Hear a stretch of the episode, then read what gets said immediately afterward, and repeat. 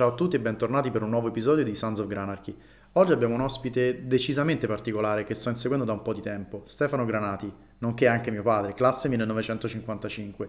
Vi chiederete di cosa parleremo? Stefano è stato Chief Financial Officer distretto di Messina SPA dal 2003 al 2006 e poi successivamente vicepresidente dal 2010 al 2013. Stretto di Messina è la società che gestiva il progetto del ponte sullo stretto, sia in quegli anni ma anche ora che questo progetto è rimesso con il governo Meloni. Visto che si tratta di un tema tornato a dominare il discorso politico e non solo, mi è sembrato interessante e doveroso, soprattutto avendo una fonte così diretta in famiglia, intervistare Stefano e parlare di com'era lo status quo a suo tempo. Chiaramente è passato qualche anno, chiaramente la sua è una memoria storica che non riflette necessariamente lo stato delle cose ad oggi, ma è un punto di partenza più che valido e significativo per parlare delle sorti di un'opera mastodontica pianificata, poi lasciata a se stessa e ora ripresa si parla di argomenti pro e di argomenti contro, di come genererebbe ricavi, dell'impatto sulla Sicilia e di tante altre cose. Un grazie particolare a Stefano Granati, mio padre, per questa chiacchierata padre-figlio su un tema così interessante e tornato ad essere rilevante. E voi che ne pensate del ponte sullo stretto? Come sempre non dimenticate di cliccare su follow e di darmi un rating, grazie mille e ora chiaramente buon ascolto.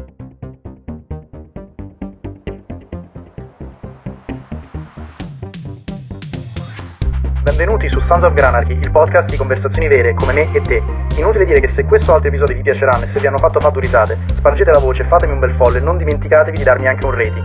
Se avete delle storie interessanti, contattatemi sull'email indicata nella bio. Grazie e ora buon ascolto. Ragazzi, allora, ben ritrovati a un nuovo episodio di, di Sons of Granarchy. Siamo qui oggi con Stefano Granati, nonché mio padre. Benvenuto. Esatto. Grazie, grazie dell'invito. Vi chiederete perché siamo qui. Allora, oggi col governo Meloni si sta riparlando molto del ponte sullo stretto di Messina e eh, tu, se non sbaglio, qualche tempo fa, adesso ci racconti bene quando, eh, hai lavorato a Stretto di Messina, la società che gestisce il progetto del ponte. Ci vuoi raccontare un po', partendo magari da chi sei, cosa fai e cosa facevi lì e che, di che anni si parla? Ma, uh, questa esperienza è un po' datata perché uh, stiamo parlando del periodo 2003-2006 quando all'epoca c'era il, uno dei governi Berlusconi aveva puntato molto sulla realizzazione del, del ponte sullo stretto. E io inizialmente uh, sono stato Chief Financial Officer della società e poi sono diventato, ne sono diventato vicepresidente, quindi ho vissuto sia la fase iniziale in cui tutto sembrava potersi fare al meglio, eravamo sostanzialmente pronti eh, e anche la fase successiva in cui altri governi poi hanno deciso invece di surgelare ancora una volta l'opera. Come variava il tuo ruolo e le tue mansioni da Chief Financial Officer a vicepresidente? Cioè quali erano le differenze principali? Ma le differenze principali è che quando ero Chief Financial Officer era un lavoro, non voglio dire 24-7, ma diciamo tipico lavoro che occupava tutta la giornata, il vicepresidente all'interno di un consiglio di amministrazione partecipa ai lavori consigliari, riceve la documentazione su cui si deve esprimere, ma non è un lavoro diciamo, quotidiano perché all'epoca ero con il direttore generale di ANAS, quindi essendo una partecipata di ANAS ero lì in rappresentanza di uno degli azionisti, perché all'epoca, ed è rimasto così fino a poco tempo fa, credo perché, ecco, io vorrei precisare che tutto quello che dirò si riferisce uh, all'epoca in cui io me ne sono occupato, poi dopo il, il progetto è stato fermato, adesso sta riprendendo uh, a tutto vapore, se posso esprimermi in questi termini, eh, però non, non, sono addentro a quello che sta succedendo adesso. Uh, sicuramente L'attività all'epoca gli azionisti erano um, Fintecna che poi aveva assorbito il suo tempo lì, l'azionista di maggioranza, comunque stiamo parlando di un 100% dello Stato, c'erano quote minori da parte di ANAS e di Rete Ferroviaria Italiana e c'erano due quote che hanno sempre avuto le due regioni, la regione siciliana perché si chiama così, si chiama Sicilia e la regione Calabria. E, allora, quel progetto era partito con grande entusiasmo durante quel governo Berlusconi, poi è stato surgelato per un bel po', adesso è ripreso, come hai detto te, con, con grande foga. Secondo te qual è il motivo, eh, sicuramente anche politico, o comunque l'interesse continuo per quest'opera mastodontica in Italia? Cioè è un tema un po' on and off, no? che ritorna puntualmente ogni 10-15 anni se ne riparla, allora ci si riprova, questa potrebbe essere forse la volta buona, premesso che adesso, come dicevi giustamente, non si addentro a cosa succede oggi, ma è utile proprio per questo anche parlare di dove eravamo ieri e come era partito il progetto a suo tempo. Ma uh, in realtà uno dovrebbe andare molto indietro nel tempo, perché senza arrivare al ponte di barche con cui pare che Annibale abbia fatto passare gli elefanti, che poi chiaramente come tale il punto di barca col tempo si è distrutto perché quel tratto di mare è caratterizzato anche da, da correnti molto forti. La storia del, della concessionaria uh, Stretto di Messina Spa è una storia che va molto indietro negli anni, addirittura quando si potevano affidare le concessioni direttamente con una legge senza bisogno di gare e competizioni varie che invece adesso sono obbligatorie il vero punto è che eh, il progetto è talmente grande, talmente visibile eh, a livello proprio mondiale, perché una volta realizzato eh, sarà più che sarebbe, mi auguro che sia il, il, ponte sospeso più lungo del mondo, collega un territorio che è la Sicilia, che è sempre stato vicinissimo al continente, ma non è continente perché implica tutta una serie di sfide tecniche, finanziarie, eccetera ma purtroppo polarizza, polarizza l'opinione pubblica, quindi ci sono stati momenti in cui tutti, diciamo, a livello politico centrale lo si voleva, poi magari la regione Calabria piuttosto che la regione siciliana erano a favore, erano contrari, dipende molto da, dai governi, però una cosa è sicura, io quando uh, me ne occupavo direttamente mi ero fatto fare un, uh, un grafico in cui i contributi, perché tutto quello che è stato fatto fino all'epoca era sulla base di aumenti di capitale, contributi, comunque fondi pubblici, eh, tutto quello che eh, Setto di Messina ha ricevuto negli anni non ha mai fatto una grande differenza rispetto ai governi, cioè dal governo Andreotti al governo Craxi al governo D'Alema e via dicendo, tutti indistintamente hanno messo dei soldi per portare avanti questo progetto per non ucciderlo. Chiaramente questo ha comportato de, dei costi che sono tipici di chi decide di fare una cosa, poi cambia idea, poi cambia idea, poi la rifà. E, e i costi non sono stati dati solamente dalla diciamo, dimensione del progetto, da quello che verrà a costare, quanto anche dal, dall'indecisione del partiamo, sì. fermiamoci, eh, partiamo. Eh, certamente sì, certamente sì, perché fino a quando uno non avesse deciso di chiuderlo completamente e di non saperne più niente, eh, i soldi ci sono, ci sono messi per mantenere in piedi la progettazione che era stata fatta, se no si buttava tutto. E tuttora si sta utilizzando il lavoro che è stato fatto fino a qualche anno fa, anzi nemmeno pochi anni fa, stiamo parlando di vent'anni fa. Quello volevo capire, diciamo, quanto secondo te, premesso che dicevamo oggi non siamo così addentro, ma del lavoro fatto a suo tempo è rimasto in piedi e rimane in piedi anche da un punto di vista proprio di analisi penso sia da un punto di vista di sismi piuttosto che di correnti piuttosto che di impatto ambientale, cioè quante di quelle analisi secondo te a pelle vengono riutilizzate o verranno rifatte ex novo? Mm, bisognerebbe, no, no, la domanda eh, va stratificata perché eh, agli inizi, agli albori, nemmeno io me ne occupavo, sicuramente tanti soldi sono stati spesi, investiti, perché speso dall'idea di perso, invece sono stati investiti per valutare varie alternative, perché credo che sia abbastanza noto che ci sono state lunghe disquisizioni di tipo tecnico se fare il ponte, il ponte sospeso, piuttosto che il ponte con i piloni eh, affondati all'interno dello stretto, piuttosto che fare il tunnel che, tipo il tunnel della Manica che andava addirittura sotto il mm-hmm. fondo del mare, o c'era un'ipotesi di un tunnel galleggiante che veniva tenuto con delle catene, non so esattamente come funzionava tecnicamente, galleggiava e ci passavano auto ma i treni no, perché la pendenza che avrebbero avuto queste soluzioni non consentiva mm-hmm. ai treni di, di, entrare. Quindi c'è stata tutta una parte iniziale in cui hanno cercato di stabilire qual era la soluzione tecnica migliore e quindi chiaramente alcuni degli studi non sono poi più serviti se non per dire qual era la soluzione migliore. Negli ultimi anni, che poi non sono tanto recenti, perché stiamo parlando ancora una volta di anni 2000, invece si era proprio completato tutto, quindi anche oggi chi ci sta lavorando lavora in buona sostanza sulla base di quei progetti che erano stati approvati, progetti Approvati definitivi.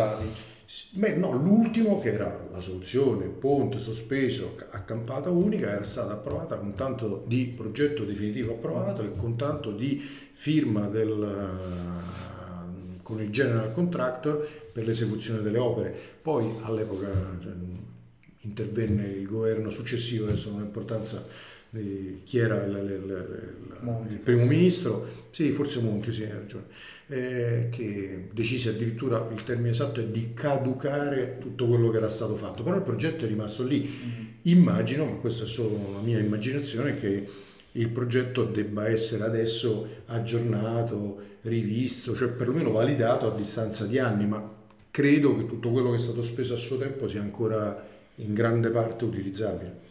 Avendo, parlando di opinione pubblica e di quello che dicevi prima che è un argomento molto, diciamo, o sei a favore o sei contro, no? molto polarizzante, quali sono per, per, tua memoria storica, anche se penso li sappiamo forse un po' tutti, li si conoscono anche gli ascoltatori, gli argomenti principali pro e gli argomenti principali contro? Uh, intanto io uh, farei un po' un distinguo su dove si trova questa opinione, perché l'opinione, allora, intanto politicamente il ponte non è mai stato particolarmente gradito uh, alla sinistra del paese, uh, molto di più alla destra o comunque al centro. Mm, se ci si allontana geograf- geograficamente dal, dal, luogo, penso che, chiarito il discorso politico, uh, a molte persone il ponte, una volta che fosse realizzato, sarebbe assolutamente gradito. Se ci si avvicina ai territori, per come me lo ricordo io quando andavo appunto sul posto, mm, l'atteggiamento della Calabria era un atteggiamento di puro e semplice attraversamento perché in effetti il ponte mm, alla, alla regione Calabria non è che eh, darebbe chissà quale cambiamento, implicherebbe chissà quale cambiamento, invece nella regione in Sicilia la cosa è molto diversa perché tutto ciò che in Sicilia era lontano da Messina e quindi lontano da dove si svolgono i lavori, da dove si crea inquinamento, polvere, disturbo, è ovvio che un, un cantiere, quello non è un cantiere da quattro soldi, ehm, crea eh, fastidi alla cittadinanza, quindi a Messina c'era molta preoccupazione di quello che sarebbe stata, sarebbero state le ricadute. Il resto della Sicilia mediamente era a favore però lì subentrano anche dei discorsi un po' particolari. Una volta dissi in un convegno che così col ponte la Sicilia sarebbe stata, non sarebbe stata più un'isola perché sarebbe stata collegata, chiaramente è una piccola provocazione, sarebbe stata collegata in forma stabile, non col traghetto, ma in forma stabile. Ci fu una signora, tra l'altro una signora mm, siciliana elegante, quindi sicuramente colta, che si, si stranì parecchio perché dice perché noi vogliamo rimanere un'isola. Quindi ci sono poi chiaramente su, su Messina e sul lato calabrese di Villa San Giovanni intorno a Reggio Calabria c'è anche un discorso di impatto per gli espropri perché è chiaro che inevitabilmente si vanno a espropriare dei terreni, delle ville, delle, delle, delle case e io capisco che qualsiasi espropriato per quanto possa essere indennizzato non sia proprio felice credo che tutti conoscano la, l'acronimo NIMBY, Never in My Backyard, nessuno vuole le opere pubbliche vicino a casa sua, le vogliono tutti possibilmente distanti. Questo è. Però diciamo sempre all'interno del pro e contro, vabbè, il grande tema è quello ah, che sì, tu sì. hai definito altrismo italiano, che appunto io non avevo ma- mai sentito. Beh no, l'altrismo, anche lì è una questione si finisce per fare politica, no? perché il ponte, dicevo, polarizza anche politicamente, perché è chiaro che è facile, all'epoca ad esempio era facile dire ma il ponte è l'unico sistema per far arrivare i treni a alta velocità in Sicilia, perché sennò i treni a alta velocità non si possono smontare, mentre gli altri si smontano e vengono messi sul traghetto, quelli a alta velocità no. Quindi se qualcuno vuole portare l'alta velocità in Sicilia deve trovare una soluzione di questo genere. Però dicevano sì, ma l'alta velocità si ferma a Napoli, a Salerno, dice, non, non, va nemmeno giù di che cosa stiamo parlando. Per la Sicilia sarebbe molto più importante occuparsi dell'acqua, degli acquedotti che, che perdono o di altre problematiche che ciascun territorio porta avanti, per carità. Solo che uh, questo concetto di altrismo, cioè facciamo un'altra cosa, almeno in questo paese finisce per non realizzare né la mega opera ponte né la sistemazione degli acquedotti in Sicilia, non si fa niente e basta. E quindi lì bisogna vedere che tipo di endorsement, che tipo di avallo ci mette eh, il mondo politico locale, quindi le regioni, eh beh, se uno pensa eh, in Veneto sono riusciti a fare l'Ape de Montana Veneta, sono riusciti a fare il famoso passante di Mestre che ha risolto un traffico, però la regione si è impegnata in prima persona, ha discusso col territorio e è riuscita a trovare un modo per farle queste opere. Se uno pensa di imporle eh, non ci riesce nemmeno, non ci si riesce nemmeno in Russia. Eh. L'autostrada che, con, che congiunge eh, eh Mosca, non so se è terminata, con uh, San Pietroburgo, ha avuto degli ostacoli da parte degli ambientalisti, di quelli che non volevano che gli distruggessero i boschi, pazzeschi stiamo parlando di Russia. Quindi mh, mm, c'è sempre qualche altra cosa che si potrebbe fare. E gente che dice, ma noi tutto sommato che ci importa, viviamo da, da millenni così, ci sono i traghetti, le macchine e i trasporti ci sono lo stesso, anche se, anche se siccome nell'approvazione dei progetti ci sono sempre delle opere cosiddette compensative, le due, diciamo, le due sponde, sia Messina che Reggio Calabria e Villa San Giovanni, credo che abbiano ottenuto a suo tempo delle compensazioni tipo facciamo una nuova stazione, cambiamo il sistema stradale, cioè cercano giustamente le comunità di ottenere una contropartita ai disagi a cui vanno incontro, quindi alla fine i vantaggi ci sono anche per loro, però nel frattempo una grande opera inevitabilmente interferisce con, con le persone e col territorio. No? Pensi che ci sia anche un elemento di uh, un po' da, non voglio dire da megalomane, però il fatto di un politico, un governo che riesca finalmente a diciamo, completare quest'opera, obiettivamente anche per il proprio ego da politico e da governo, da primo ministro, dici io sono stato il governo, io primo ministro sono riuscito a fare finalmente il ponte sullo stretto di cui si parla da, da tempi, tempi addietro. Sicuramente parte di questo progetto cioè rientra anche in questo aspetto, no? un po' col governo Berlusconi, un po' col governo Meloni, cioè secondo me c'è un elemento anche di cavolo sarebbe figo se io come primo ministro e come governo riesco anche a mettere il mio nome su un'opera obiettivamente comunque super importante e eh, appunto anche da, da, record proprio. Sì, sì, no, allora la visibilità di un'opera di questo genere è tale per cui addirittura mi ricordo che uh, appunto anni fa si pensava addirittura, per la verità questo l'avevo visto come esperienza anche nella Londra dell'Ottocento, che quando costruivano, adesso non mi ricordo quale ponte,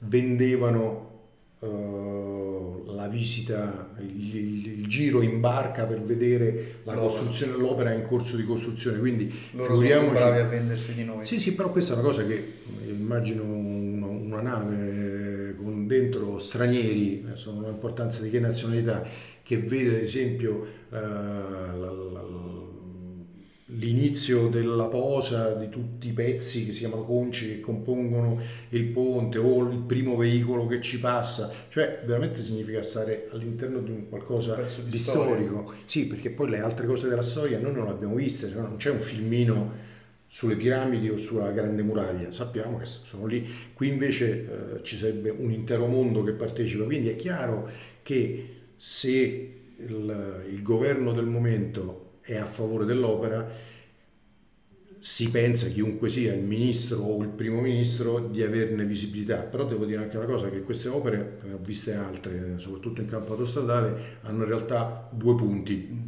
La prima pietra, che significa che stiamo veramente cominciando, e dopo anni, perché queste cose non si fanno in un anno, l'inaugurazione. Molto spesso chi mette la prima pietra non è quello che la inaugura e vengono considerati fortunati quelli che tagliano il nastro più che quelli.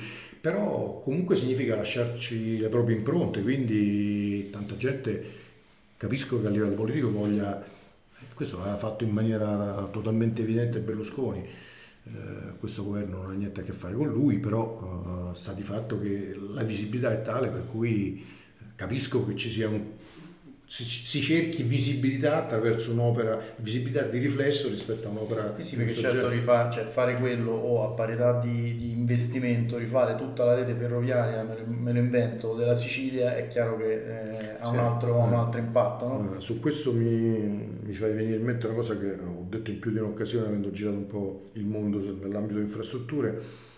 Uh, l'approccio politico in qualsiasi stato, non li cito perché voglio evitare è enormemente diverso come sensibilità politica tra fare una nuova opera o con gli stessi soldi fare un miglioramento, manutenzioni a non finire.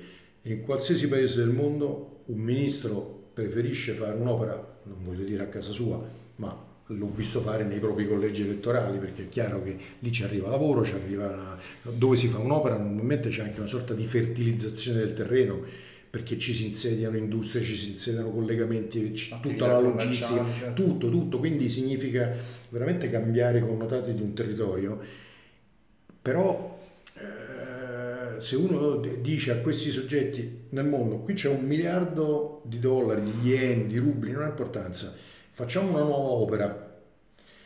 O li spendiamo per mettere a posto tutti i ponti della rete stradale, ferroviaria o quello che sia, non, eh, chi c'è in quel momento non ti fa nemmeno finire di parlare. Negli ultimi anni in Italia è un po' cambiato perché purtroppo ci sono stati degli eventi come il ponte di Genova che hanno uh, stressato l'attenzione sulla manutenzione predittiva e su ciò che serve per evitare che ci siano problemi non solo di natura strutturale ma anche di sicurezza del traffico, delle persone. Però c'è una bella differenza e quindi le manutenzioni, come dicevo, sparse per tutta una rete sono sicuramente per tutte le gallerie, per tutti i ponti, sono importantissime, però da un punto di vista di visibilità tipo politica non è la stessa cosa.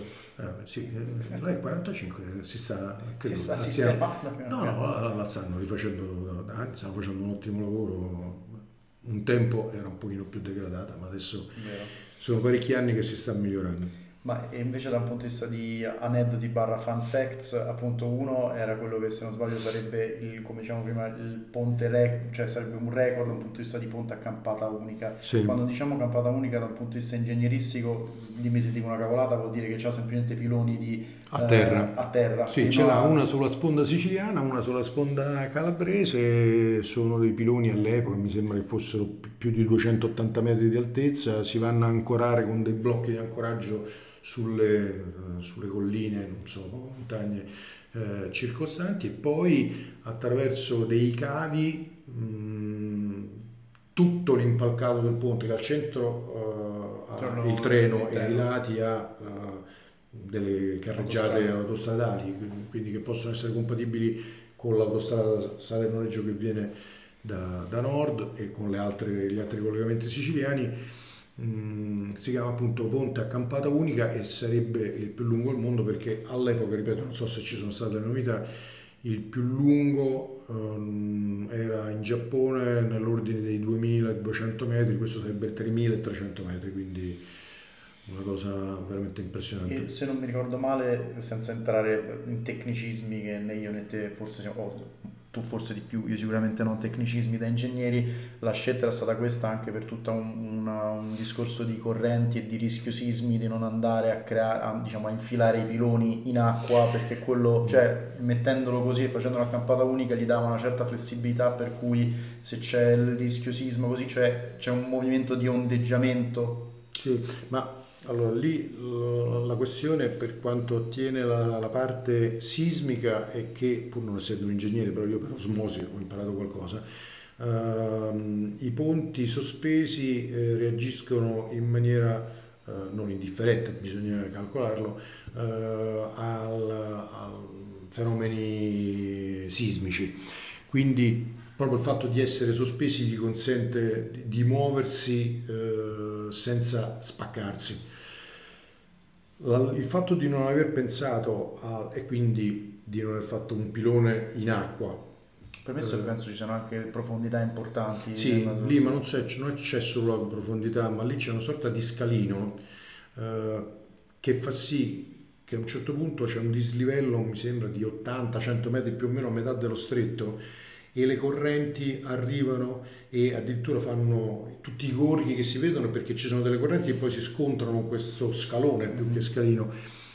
Ma quello non, sarebbe stato un problema della corrente, non sarebbe stato un problema per fare, però uno che va a fare un pilone centrale per rendere il ponte, diciamo, o due, due mezzi sospesi, no? oppure un ponte stralato, che è un'altra cosa, adesso non ci tratteniamo su, sull'argomento, avrebbe avuto un problema ambientale pazzesco, perché andare a costruire e basare un pilone in cemento armato sul fondo dello stretto di Messina è chiaro che eh, tutto ciò che è la vita che, che marina. marina. non ne sarebbe ti, stata. Ti ricordi la profondità? Se, no, minima non mi ricordo, mi sembra comunque non credo meno di 50 metri okay. e facilmente 100, però sinceramente vado proprio, mm. vado proprio a memoria. Ma poi c'è un altro problema che se vai a fare in uno stretto trafficato come quello, mm-hmm. un pilone centrale, anche se ci fai addirittura un'isola intorno che lo protegga perché non sarebbe lì da solo come un palo, E se per caso una nave va a sbattere lì, che succede? Perché eh, purtroppo quello è un rischio enorme, perché c'è un traffico pazzesco, ci potrebbero essere condizioni di mare, potrebbe danneggiarsi la nave, potrebbe danneggiare il ponte. Quindi alla fine si era scelta questa soluzione del ponte sospeso con si chiama franco navigabile di mi sembra una sessantina di metri, cioè sotto ci può passare qualsiasi nave, a meno che esisteva all'epoca, non so mm-hmm. se adesso sono, sono, cambiati gli standard, ma credo di no.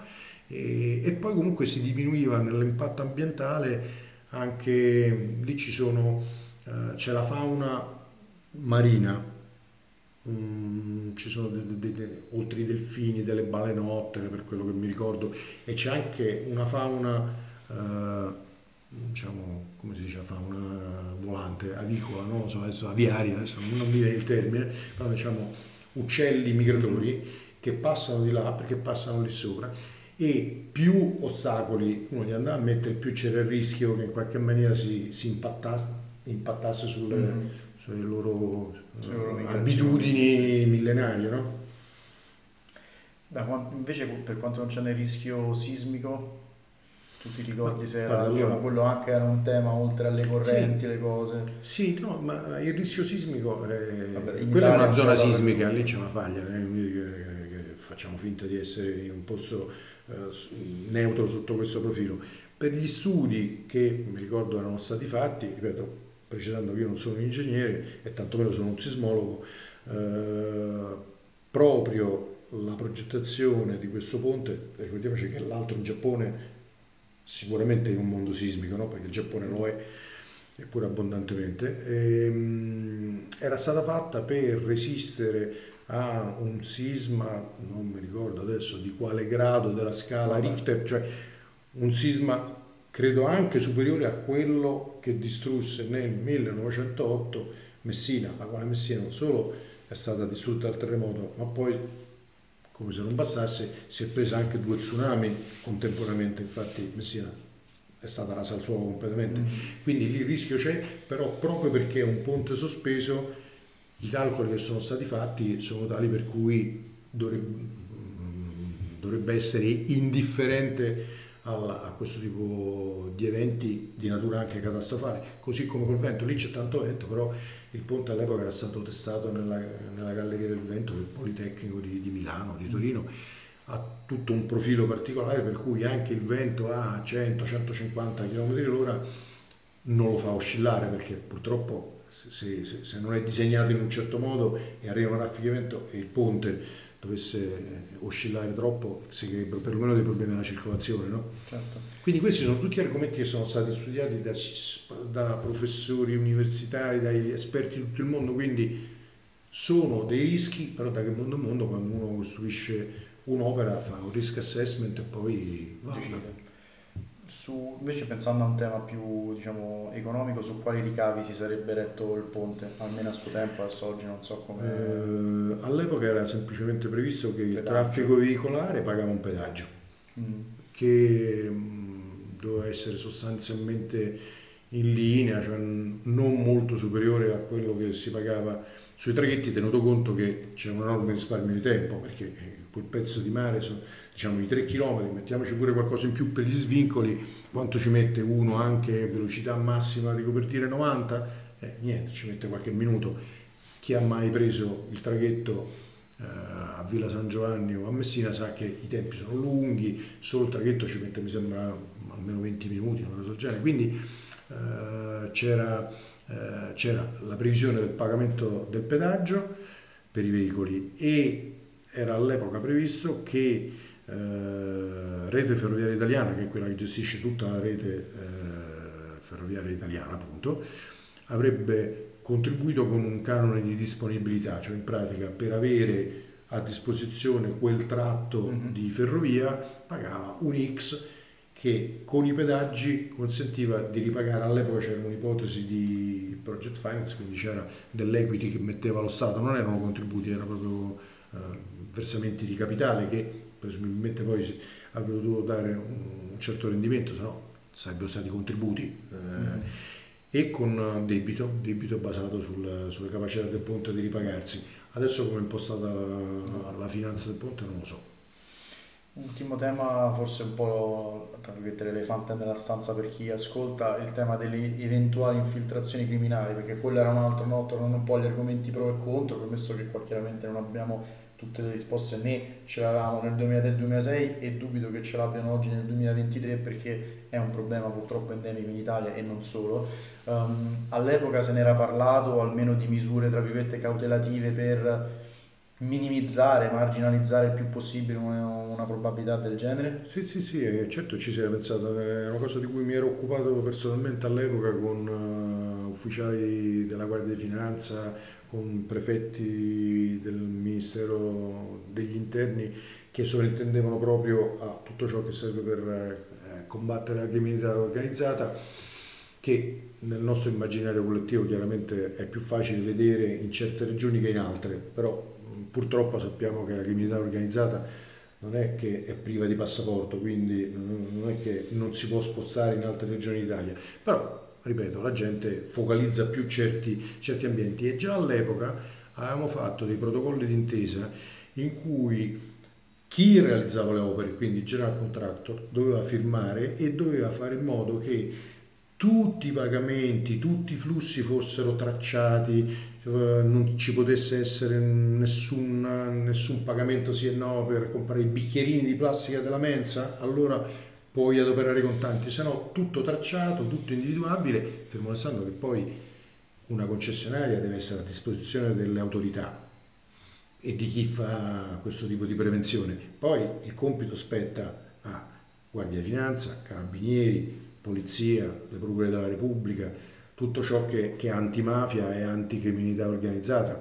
Quindi eh, non può essere diciamo, la società che fa questo, però la società deve porre tutti i presupposti per cui il rischio infiltrazione sia portato al mini, al mi, allo zero, allo zero. Poi... Never say never, vabbè, certo, certe cose poi non si possono sapere. E, ehm, pensando un po' ai tempi di progettazione di quando uh, ci lavoravi tu e premesso che oggi non sappiamo bene com'è la situazione, secondo te realisticamente se questo progetto andrà avanti in questa fase con questo governo, mh, mm, quanto può durare? Cioè dal momento di mettiamo la, la prima pietra al momento di tagliamo il nastro, un, uh, immagino sia una stima realistica, una stima mm. pessimista? Mm, allora, io devo sempre eh, far capo a quello che so e che risale eh, certo. agli inizi degli anni 2000. La parte progettazione, che non era di poco conto, era stata uh, fatta e si era arrivati fino al progetto definitivo. Chiaramente il progetto esecutivo porta via altro tempo. All'epoca mi sembra che il, i tempi di costruzione fossero stimati intorno ai 5 anni, cioè proprio di mm-hmm. realizzazione. Uh, oggi non so quanto tempo deve essere eh, speso per eventuali aggiornamenti delle progettazioni che erano state già fatte. Non lo so, ma essendo passati tanti anni presumo che comunque mm. si debba fare una verifica. Però diciamo se partissero col progetto già fatto almeno 5 anni. Mm, sì, se, se torno a meno che non abbiano inventato diciamo, no, delle tecniche di costruzione diverse, eccetera, all'epoca era nell'ordine dei 5 anni. Uh, è difficile.